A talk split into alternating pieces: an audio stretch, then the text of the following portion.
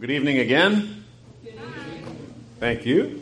We're starting a new series tonight, and so if you would open your Bibles up to First John, the letter First John. Am I a little loud? Am I loud? I saw like scary looks. On, okay, I'm all right. Okay, good.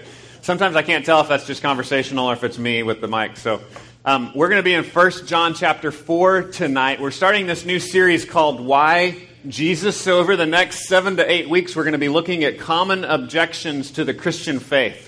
Now, what we normally do here at Grace Bible Church is we normally preach through books of the Bible. Occasionally, we'll do topics as uh, we feel like God leads us to do that as the need arises in the church. We've, we've felt like there's a need as, as the elders have prayed and as we've been kind of looking out where we are as a church over the last uh, year or so, felt like there was a need to really uh, kind of emphasize and encourage our body in what we would call evangelism.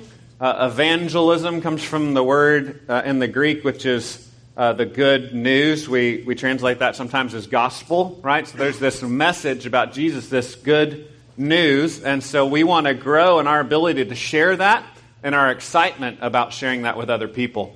And so, as a part of that process, we're going to start this series called Why Jesus. What we're going to do is, I've taken the common objections to the Christian faith out of Tim Keller's book, The Reason for God. And so, his first seven chapters are addressing these common objections. And what we're going to try to do is address those objections uh, in an expository way. Expository preaching is basically exposing the Bible for people, right? Just helping you to understand what the Bible has to say about certain things. So tonight we'll be in 1 John. Next week we'll be in another chapter in another book of the Bible. But we're going to try to address these, these common objections. Um, as we do that, so a lot of the outline is going to come from Tim Keller in his book, The Reason for God. Um, but I've also pulled stuff from, from other sources as well. And so what we're doing as a part of the series is we're going to be putting resources for you out in the hallway. There's a lot of books out there. Um, we want to encourage you to, to buy books for yourself, to be reading on your own, to be praying that God would give you opportunities to, to share the faith. Also, be praying that God would lead you to kind of uh, bolster yourself in the areas where you're unsure or where you want to study more. Um, some of you have heard my own story. I, I came to faith as a 17 year old um, and really was just overwhelmed with the reality of this Jesus who would die for me, right? That was overwhelming for me. I responded in faith, told him I would give myself to him, even though I thought at that time it was going to mean bad things for me, right? I thought he was going to you know, it wasn't going to go so well in my life, but I was so convinced that He was Lord, I started following Him. But I still had all kinds of intellectual questions. I still had all kinds of uh, things that I couldn't figure out, things that didn't seem coherent, things that didn't make sense to me, um, a lot of intellectual objections to the Christian faith. And so I, I began studying those things. So for two, three, four years of my life, I really dug into what's often called apologetics comes from the word, uh, the old Greek word apologia, which just means defense. So it's like giving a, a, reason for the faith. Peter talks about always be prepared to give, to give a reason for the hope that is within you. And so there's this whole topic in Christian theology that we often call apologetics. So we want to encourage you in that. We want to have you feel this sense of, yeah, my faith makes sense. And I want to share this with other people. So that's our prayer um, some of the resources that we have out there, like I said, uh, we've got Tim Keller's book, The Reason for God, which actually already uh, is gone because a bunch of people grabbed it this morning, so we'll buy more of these. Um, and I'm just going to give you a list of the books that we have on the table. For a suggested donation, we're a church, so we don't sell things, right? So if you want to take it, take it. But if you can afford to donate some money to help us pay for the books, that would be great. We've got The Reason for God that's written by Tim Keller, who's a New York City pastor. And so a lot of great thinking and great arguments there, but also just recognize he's writing more for the New York City mindset. And some people have said that our culture is a little different than New York City. You know, so there's some differences. Some of you may be from there, so you'll dig it. Others might think this doesn't make as much sense to me. There's another book called The Case for Christ by Lee Strobel. And this is a really good book. He's a, he was a lawyer and an investigative journalist that covered legal cases. And so he applies uh, legal logic and investigative journalism to evidences for the Christian faith. So it's a very quick moving book. It's very logical. It's pretty easy to follow. That's one I would recommend as well. He kind of covers the basics of uh, the resurrection, the reliability of the scriptures, and the person of Jesus. So that's a really good one as well. There's also Mere Christianity by C.S. Lewis. This is a classic. C.S. Lewis uh, wrote a lot of fiction as well as nonfiction. He was a literature professor at Oxford in uh, Britain, and he wrote this book in the 40s. I think it was the late 40s, maybe early 50s. And so, because he speaks another language, right, British, and because he wrote 60 years ago, there's a little bit of a language barrier there, but his style is very common sense. So, uh, if, if you've read a lot of old books, I don't think it would be too hard for you. If you read mostly just new books, it might be a little hard for you, but he's very good common sense reasons for the Christian faith. There's also a book called The God Who Is There by Francis Schaeffer. Schaeffer had a big impact on me. Uh, he was a part of the seminary that I went to. He, he died before I was there, but he had a, basically discipled most of the professors that I had in seminary. Um, one of my professors, Jerram Barrs, had a big impact on my understanding of, of apologetics. So this book was really foundational for me, and it helped me because I, I, grew up with a, a, mom that was an art teacher, so kind of learning a lot about the art world and, and uh, how philosophy intersects with art. And his book really gets into a lot of that. So if you're interested in in history, art, philosophy, it would be one I would really recommend. It kind of pulls all that together with worldview and how that intersects with our faith. And then one that's very good and it's very, very simple is How to Stay Christian in College by Jay Budziszewski. So even if you're not in college, it's a very good book on just the basics of the Christian faith and kind of the things that are thrown at us from our culture that push back against the Christian faith. So that's another one I would recommend. Jay Budziszewski. Um, he writes from a Catholic background, so theologically we wouldn't line up with him on everything, um, but he's kind of sticking to the main central doctrines of the Christian historic faith, and so they're mostly agreement with what he writes in that book. And then there's another great book called The Secret Thoughts of an Unlikely Convert. Uh, this just came out, and it was written by a woman that it was a lesbian, atheistic English professor at a big university. And so she just converted to Christianity about 10 years ago and has now written kind of her, her memoirs of, of how that happened. And uh, a lot of good insight there because, especially if, if you grew up in the South or if you grew up in Christian circles, sometimes you just don't realize how weird we appear to people that come from a non Christian background. So it's really helpful if, if you want to learn more about that from a cultural standpoint. And then finally, there's a book called Notes from the Tilt-A-Whirl by N.D. Wilson. Uh, if you are probably if you're you know younger than 30 this would be a good one for you he writes in a very kind of scattered uh, postmodern style that's a little hard to follow but again very good stuff uh, on philosophy and on the christian faith and then finally the last one is, is a little booklet called just the story uh, and that one is basically a little booklet that just explains the gospel biblically in simple terms puts it in context of the larger story of all of scripture so these are resources we're trying to put into your hands to equip you. I don't want you to go and get all of them, right? But we're, we're just praying that you, know, you would find your way to one of them that would help you to feel more equipped to share your faith with others. And I know for some of you, you, you may be seekers, right? You may just be seeking to understand the faith more. And so, again, we think those books would be helpful ones uh, to help you in that journey. So that's what we're praying for, that, that we'd feel more comfortable with our faith, understanding it, what it means, one of the main objections to the Christian faith, this first one that we want to talk about, my clicker is just not working. Let me see. that. There we go. Did you do that or did I do that? You did that, okay.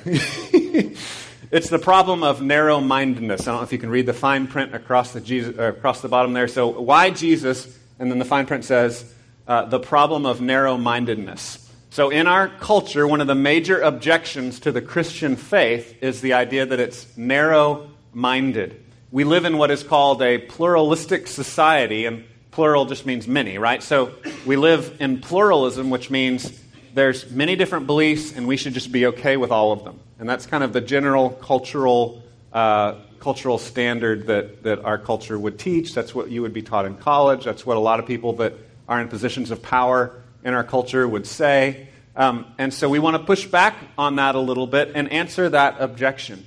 And the thesis here, um, in, in, the book, in Tim Keller's book, he kind of addresses this uh, from a philosophical standpoint. But then in another sermon, I actually heard him use this text, 1 John chapter 4, and I thought it was really impressive that he would use this text because this text sounds really narrow minded, right?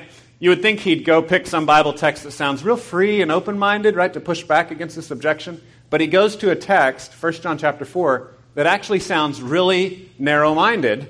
But by the end of the text, it it shows kind of this paradox, this reversal of narrow mindedness. And so the thesis is this that the narrow uh, doctrine, the narrow truth that we believe as historic Christians, actually leads to an openness and a generosity in the way that we love people. Does that make sense? So, so there's this narrow truth that we hold to. We actually believe it's true, and we actually believe other things are not true. And, and that bizarre, non pluralistic thinking, right, that goes against our culture, that narrowness actually leads to an openness where we're generous, where we love people, where we love our enemies, where we're willing to serve other people the way that Jesus served us. And so that's really the basic thesis. We'll read through the text together. It's 1 John chapter 4, and it's page 1023 if you want to grab one of the Bibles under the chairs. If you, if you don't have a Bible with you tonight, you could follow along on one of those Bibles, page 1023. It's a letter of 1 John. There's a big Gospel of John, kind of at the beginning of the New Testament, and then there's these three shorter letters called 1 John, 2 John, and 3 John at the end. So 1 John chapter 4 starts off in verse 1. Beloved, do not believe every spirit, but test the spirits to see whether they are from God. For many false prophets have gone out into the world. So, just starting there in verse 1, he, he pushes back against the pluralism of the age. And remember that we live in a pluralistic culture now. The Roman Empire in the first century was pluralistic as well. In the Roman Empire, they said you can believe anything you want to as long as you don't push back against the power of the state. But you can pretty much believe any, any religion you want to. It doesn't really matter to us. There was a sense of pluralism there, similar to what there is today. But the gospel pushes back against that and says, don't, don't believe everything. It, it's not all true. Everything can't be true. Beloved, do not believe every spirit, but test the spirits to see whether they are from God. For many false prophets have gone out into the world. By this you know the Spirit of God. Every spirit that confesses that Jesus Christ has come in the flesh is from God, and every spirit that does not confess Jesus is not from God. This is the spirit of the Antichrist, which you heard was coming, and now is in the world already. Little children, you are from God and have overcome them. For he who is in you is greater than he who is in the world. They are from the world, therefore they speak from the world, and the world listens to them. We are from God. Whoever knows God listens to us. Whoever is not from God does not listen to us. By this we know the spirit of truth and the spirit of error. Beloved, let us love one another, for love is from God, and whoever loves has been born of God and knows God. Anyone who does not love does not know God, because God is love. In this, the love of God was made manifest among us, that God sent his only Son into the world, so that we might live through him. In this is love, not that we have loved God, but that he loved us and sent his Son to be the propitiation for our sins. Beloved, if God so loved us, we also ought to love one another. No one has ever seen God, but if we love one another, God abides in us, and his love is perfected in us. Let me pray for us and we'll try to peel this back a little bit more. God, we thank you for your word to us, your direction to us. And God, we pray that you would help us, that you would give us guidance. Uh, we recognize instinctively that our minds push back against certain ideas and our minds are more receptive to others. We pray that you would teach us. We pray that we would understand and have discernment to believe what is true. And we we pray that that would help us to love others well. We pray this in Jesus' name. Amen. Well, as we think about what different cultures believe, we, we have to recognize that there are uh, presuppositions, right? There are standard uh, assumptions that we start with because of our culture. Um, so, wherever you grew up, there were certain values in your culture, certain ways you were taught to interact with each other, certain ways you were taught to interact with the world of ideas, with religion. And we all come into any situation with, with assumptions, with, with presuppositions. And it's important to test those and to think about those. And one of the best ways to, to better discern this and understand the difference between what the Bible says and then just the culture that we were raised in is to interact with other cultures. It's one of the great benefits of, of living in a city like Killeen, where there are a lot of different cultures moving in and out. That's one of the blessings of our city, frankly. It's also one of the blessings of, of going to other countries, where you get to interact and, and learn and understand other cultures. Um, so we, we've enjoyed this. Like when we go to Guatemala, um, there's things about that culture that just make no sense to me, right? And there's other things about that culture that I just say, these are my people, right? I love these people. The, the way they understand time, much more relaxed, right? Here, here in America, we're kind of uptight about time.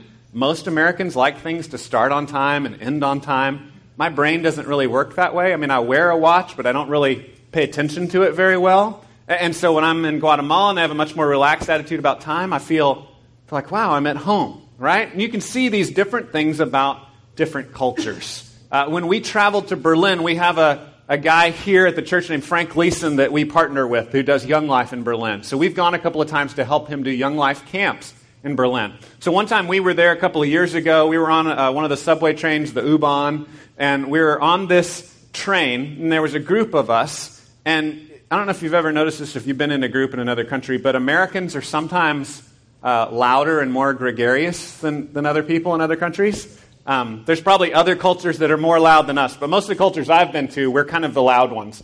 And also, we were, it was all Texans as well, so I think that makes us even more louder and obnoxious than just average Americans. So there's this group of us Texans on the train together. We're kind of loud, we're kind of obnoxious.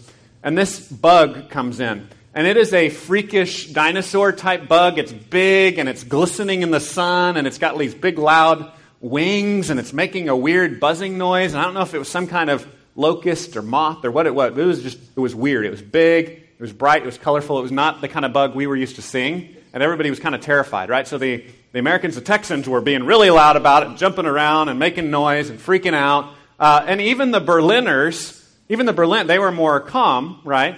But they were kind of, you know, they didn't want it to land on their face and eat them or anything, too. So they were kind of dodging it a little bit. So we, as Americans, of course, see ourselves as very heroic. We're going to rescue the people from the giant killer bug. So all of us start pulling our shoes off and rolling up newspapers, and, and we start going after this bug, right? And we're just whacking at it, and finally one of us kills it, just bam, bam, bam, just obliterates the bug and we're feeling we're feeling pretty proud of ourselves, right? Like, yeah, look at what we did. And the Berliners on the train were just kind of rolling their eyes and kind of scooting away from us. They were disgusted by our behavior.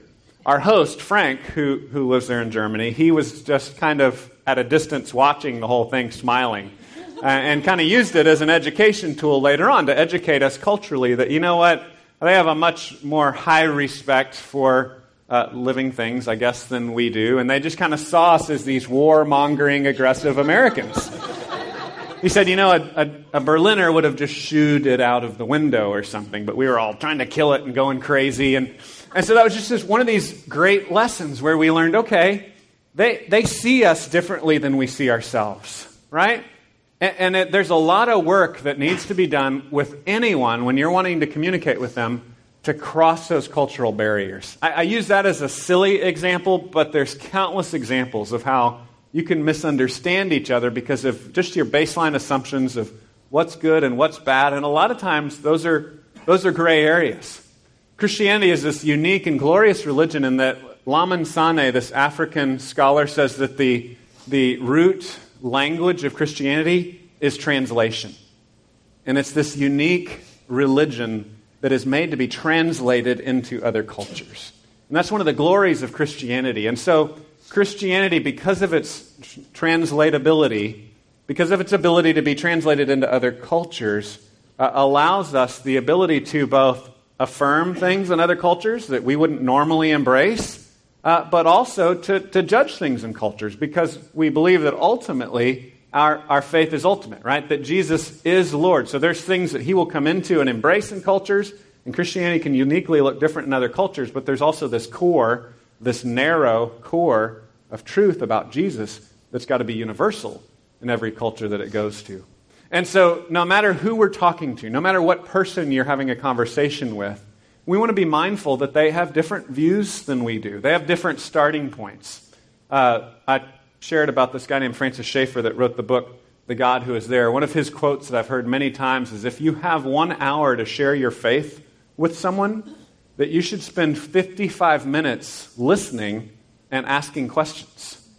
Because it, it, it's really simple to share the faith, but you want to understand that person first. You want to understand them. The faith is universal, the message doesn't change, but have you taken the time to understand their starting point their assumptions, where they agree with it, where they don't agree with it? Have, have you taken the time to listen first? And then the, the faith is very simple. The story of Jesus is very simple, but you want to make sure you understand people. You're listening to them first. So, again, the, the idea here with this is that there is a narrowness of truth, Jesus Christ come in the flesh, what it says here in the text, that leads to a great openness in how we interact with people. What we would call generosity, grace, that we love people. We actually love our enemies. We actually are kind to people even when they're not kind to us. And so we would both affirm the narrowness of Christianity, we believe in truth, but we'd also deny it in the sense that we would say that it's the one religion above all else that undermines the kind of narrow mindedness that leads to prejudice and hate and war and destruction and all these things. It's the one kind of narrowness that actually leads to love. That's what we believe about the faith. So, let, so let's look at this in an expository way from 1 John 4. What, what's the first thing that we notice in 1 John 4? The first thing that we see, maybe if I do this. All right, I'm going to try a different setting here. Ah, yeah, now it works. I had the wrong. Okay. First, we see the danger of not being narrow, right? So look at verse 1 again. Verse 1 in, in 1 John 4 says this Beloved, do not believe every spirit, but test the spirits to see whether they are from God. For many false prophets have gone out into the world. All right, now, we're modern scientific people, so we tend to not even believe in spirits a lot of times in, in America. So let's just grant that spirit can have a, a broad sense, right? It can mean something very specific, like demonic spirit, right? But it could also mean just the, an idea. And what John is saying is, is test them. There are, there are different truths being told, and not all of them are true. So there's a danger of not being narrow. You have to be narrow at some practical level to discern between good and bad. There is such a thing as right and wrong. There are things that if you do them, they will kill you. And there are things that if you do them, it will go well with you. And then there's a lot of gray things, right, that doesn't seem to matter too much. What color socks I pick in the morning, it's not really a big deal, right? So there's, there's different kinds of decisions, and we have to have discernment to, to judge these things. John says, don't listen to every spirit. Don't listen to every prophet. Some of them are wrong. Some of them are going to get you into trouble. And so there's a real danger in not being narrow. There's a danger of listening to the wrong voice. Tim Keller shared that he was on a panel where they were discussing different religions, and this idea, uh, the spirit of pluralism came through in one of the questions that he was asked. He and a, a rabbi and uh, maybe a Muslim imam, and you know, some, some people from different faiths were sharing about the distinctives of their faith. And they were saying, Yeah, I believe this, and I don't believe that, and I believe this is wrong because of this. And, and they were kind of making these judgments, right? And saying, I believe this because of this, and I believe that's wrong because of this. And, and one young person was, was bothered by that because of the spirit of pluralism. So, pluralism, this idea that, that everything is kind of true, and why can't we just all get along and just everything's kind of true so we can be unified globally? He said, well, well, if you're saying that those other people are wrong, isn't, isn't, that, isn't that what's causing all the war and prejudice and hate in, in our society? The problem with that is that people don't always think that through to the logical conclusion, right? So if, if you're saying that we should always be lovingly affirming what everybody believes and keep it private, and not ever make judgments about something being right or wrong, we're not testing the Spirit, and that leaves us open to following people and ideas that are just wrong, that, that will hurt us. Lesslie Newbigin is, a, is an author that I've just been reading this week. He had a big impact on Tim Keller and his work, but also on a lot of Christians in the last 20 years. Lesslie Newbigin wrote a lot of books. He was a, a missionary in India for 40 years and then came back to the UK uh, after 40 years of being away and, and recognized how the church wasn't really, they weren't thinking like missionaries anymore. They weren't thinking about how to communicate the gospel into their context any longer. So he's written a lot of great work on just helping us to understand that. Like, what does our culture believe, and how do we communicate the gospel to them? And Newbigin has this, this concept that when we affirm everything, uh, our society begins to crumble. We, we lose the ability to judge right and wrong, and we become vulnerable to attack. We become vulnerable to, to cultural decay uh, because we can no longer recognize danger. If everything's good and we're affirming everything and it doesn't really matter and there's, uh, it's just, you know, it's a private matter and we can all pick our own thing and every religion is the same, then we've begun to lo- lose discernment culturally. I have an example of this um, on the slide here. I have a picture of Jim Jones. Have any of y'all ever heard of the Jim Jones cult? 1978, one of the one of the largest mass suicides of all time took place in Guyana. He he took this group of people to this other country. They established a compound. They had their own church. He was this uh, well spoken, appealing, dynamic personality that people listened to, that they followed. He seemed good, but people weren't testing that spirit. They weren't testing that prophet. I mean, we, we would say now, in retrospect, no, he's evil. That's bad. Ma- mass suicide, killing all these people, that's dead bodies all over the ground there. That's an aerial shot of their compound. They drank the poison Kool Aid. You've ever heard the phrase, don't drink the Kool Aid? This is what they're talking about. They, they drank poisonous Kool Aid. So, if everything's okay and religion doesn't really matter and nothing's really true or false and we're fuzzy about those kinds of distinctions, we open ourselves up to the inability to judge right and wrong. When very real evil is present, we've lost the ability as a culture to say, that's evil. That's dangerous. And so we have to be cautious. There's a danger in not being narrow. We need to be narrow, we need to be discerning. What, does this look like in our culture? Okay, I thought I had it working, but I guess I don't. I don't. What does this look like in, in our culture? What are ways that we, we don't properly test the spirits? I have an example, I think, that happens in uh, religious culture. So I think this can happen in religious culture and non religious culture. So, religious culture, kind of the Bible belt we find ourselves in here.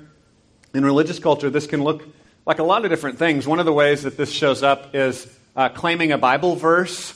Um, right? So you're kind of wanting something or you're thinking about something and you just flip through your Bible and boom, there's a verse, right? Now, I'm not saying that God can't communicate with us that way, okay? So I just want to make that caveat. But I think it's a dangerous habit that we have of just grabbing something and not testing it biblically.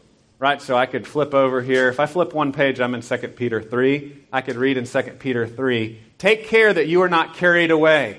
I could take that as a sign from God. And if I'm ever injured and a paramedic comes, I could say, No, no, the verse said, Take care to not be carried away, so I'm not going to let myself be carried away on a gurney and taken to the hospital, right? Which is a ridiculous example because you can all go, well, that's, well, that's just dumb, Dave, because you're taking it way out of context. But we do that in lesser ways, right? We open up the Bible, we find a verse, and we kind of like the way that verse feels. And we're like, hey, this is my verse, and this is what it means for me. Have you ever used that? Have you ever heard that term before? It means this for me. What does that even mean for me? That was the the Bible was written with a purpose. It has a purpose to display Jesus. We need, we need to interpret the Bible in its own context. Why was it written? What is it trying to say? We need to be careful that we don't just grab a verse and say, this is what it means for me, and I'm going to claim this idea. Or you also hear this with, even without verses of just claiming some, something that you want, right? I'm claiming this. I'm believing this. Well, again, that language isn't always wrong, but it's a dangerous habit culturally in the Bible Belt that we would just claim things and we would wrap it in spiritual clothing. And so then it's, well, it's got to be right. It can't be questioned because it's spiritual. And I would just say, be careful. John says, test every spirit. Don't just believe something because it's said in spiritual language. Well, they said it in Bible study and they have a Jesus sticker on the back of their van, so it must be true, right? Well, no, not necessarily. Test it. A great example of this is 1 Corinthians chapter 12, 13, and 14. So, big section, we're gonna, not going to read it. Um, but in, in 1 Corinthians 12, 13, and 14, chapter 12 and chapter 14 are about these unusual displays of Christian truth where people speak in other languages. It's often called speaking in tongues, and then also prophecy, right? And so 12 and 14 are about prophecy and tongues. And he's talking about how those should be governed in, in the church. And he says basically it should be tested scripturally, right? The leaders, the scripture should, should test that. It shouldn't just be turned loose and everybody go, well, this is spiritual, so it's okay and I can do it anywhere, anytime. No, Paul says we should govern it. What's really interesting is sandwiched in between chapter 12 and chapter 14 is 1 Corinthians 13. 1 Corinthians 13, if you've ever been to a wedding, you've probably heard it. It's the love chapter. Have y'all ever heard that? Right? Love is this, love is patient, love is kind. It's this whole chapter about how awesome love is. Well, in, in context, Paul's point is that love should ultimately govern the use of these voices. We shouldn't just speak up and say, Well, I just want to say this, and so I get to say it. It's tested by love, right? So it's governed by the leaders of the church, it's governed uh, by the uh, understandability of the people there, it's governed by love, it's governed by the scriptures. So you see again this concept that then comes up later in 1 John test every spirit. Don't just believe everything, but, but test it. Test it. And we don't want to become skeptics don't believe anything anybody says, but we want to test it scripturally. Does, does it agree with what the scripture already says? Does it agree with what we already see in the truth? So I believe that's one of the ways, even in our religious context, we don't test the spirits. We're not narrow. We just believe whatever is wrapped in spiritual clothing. And then the same thing can happen in a non religious context, right?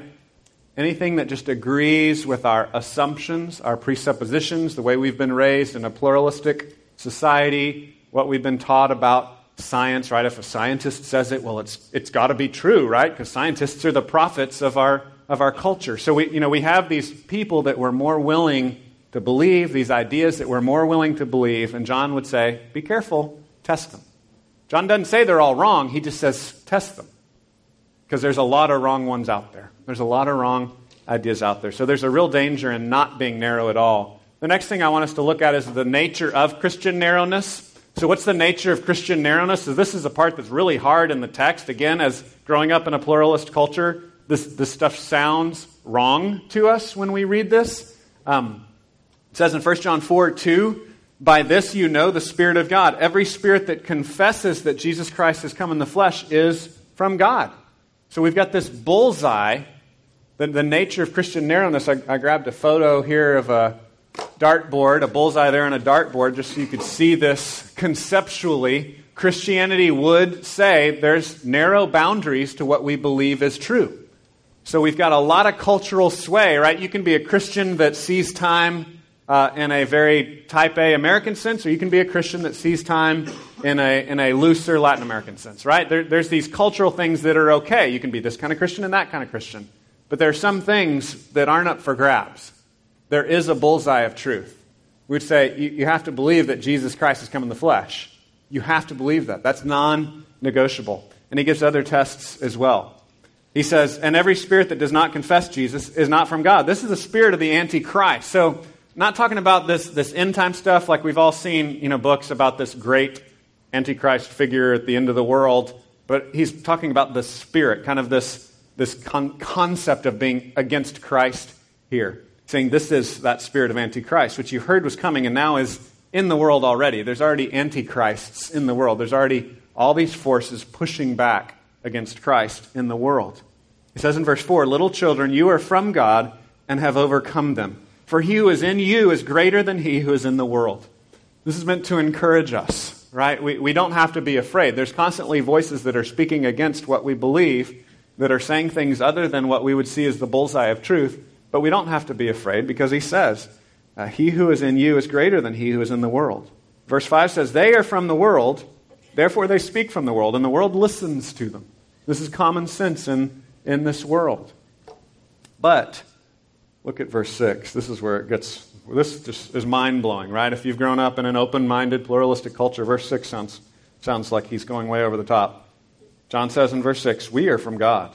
Whoever knows God listens to us.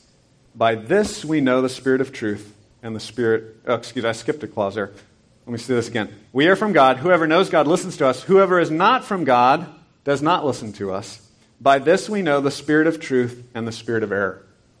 So John tightens up the bullseye even more and he says, We're the official messengers here. We're the apostles. Jesus picked us and sent us out. And if you don't listen to us, you're listening to the wrong voices. The people that listen to us are from God also. People that don't listen to us are not from God. So again, this is this makes us squeamish. This makes us uncomfortable. If we grew up, uh, you know, in the public school system here, if you went to university here, just the pluralism of our day teaches us that you can't you can't speak that clearly. You can't speak that decisively about truth. No one's allowed to speak that way. And again, realize, recognize that in itself is a decisive truth claim.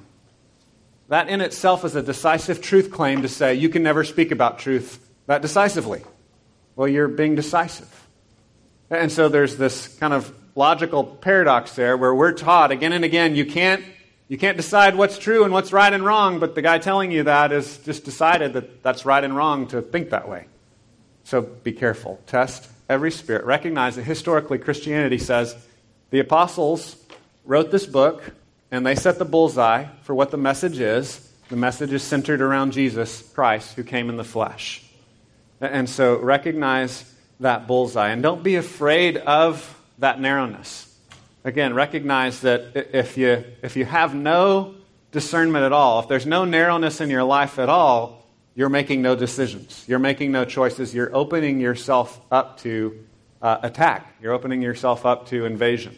Recognize that you actually make choices every day, that you're deciding all the time what's right and wrong, but there's a spirit of the age that masks that and makes it seem like we shouldn't do that. Makes it seem like we don't do that. But even those people that say they're not are doing it. We're all doing it. All decisions have some end. And that's, and that's what makes Friedrich Nietzsche so appealing, right? Any of you study philosophy? Nietzsche, one of the most anti God philosophers that is, he, he follows that logic to its conclusion. If you follow it all the way to the end, Nietzsche says there is no God, there's no right and wrong. We just all do whatever we want, which, of course, was highly influential to Adolf Hitler. So, the last thing that I want us to look at is, is the paradoxical fruit of Christian narrowness. So, there is a real narrowness to Christianity. We, we don't deny it. There's a narrowness to what we believe as historic Christians, but it is the one belief that actually compels us uh, to be servants. It actually compels us to love our enemies. It actually compels us uh, to be gracious and to be generous and to be open minded in a way that that no other belief system would allow. And so look at this in verse 7. This is really the final test, right? So he's, he's giving these, these tests or these bullseyes of truth, right? Jesus Christ come in the flesh. He's not a disembodied spirit, but he actually came in the flesh. Apostolic doctrine, John saying, listen to us. We're the ones that, that are official representatives, the ones that wrote this book. And then now we've got the test of love. Just going back again to the Jesus Christ come in the flesh part, I've, I've, skipped over this part in my notes, we'll go back to that for a second. Um, there is this movement in our culture, uh, starting with Kant and Descartes, where we started really emphasizing science, right? Whatever we can taste and touch and measure. And so I, I made reference to this a little bit earlier that scientists tend to be, in some ways, the prophets of our age. They're the ones we trust about truth.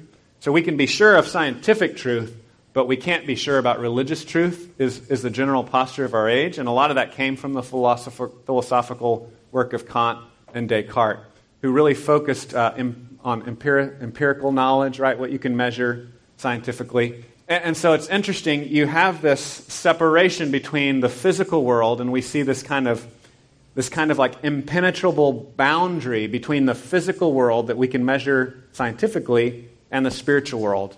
And so we've been taught in our culture we can't penetrate that. We can't really get up to truth in the spiritual world. That's what's beautiful here about this picture of Jesus Christ coming into the flesh. He entered into this physical world. He, so we would agree. We, we can't go up there. God came down here. And so that's one of the unique and beautiful things about Christianity. And then it leads to this final paradoxical fruit where it talks about love in verse 7. In verse 7, it says, Beloved, let us love one another, for love is from God, and whoever loves has been born of God and knows God. Anyone who does not love does not know God, because God is love. Right? So this is a final boundary. If you don't love, you don't know God. Right? Now, I don't, I don't take joy in, in uh, taking away your assurance of a relationship with God, but, but biblically it says if, if you don't love people, you don't know the real God.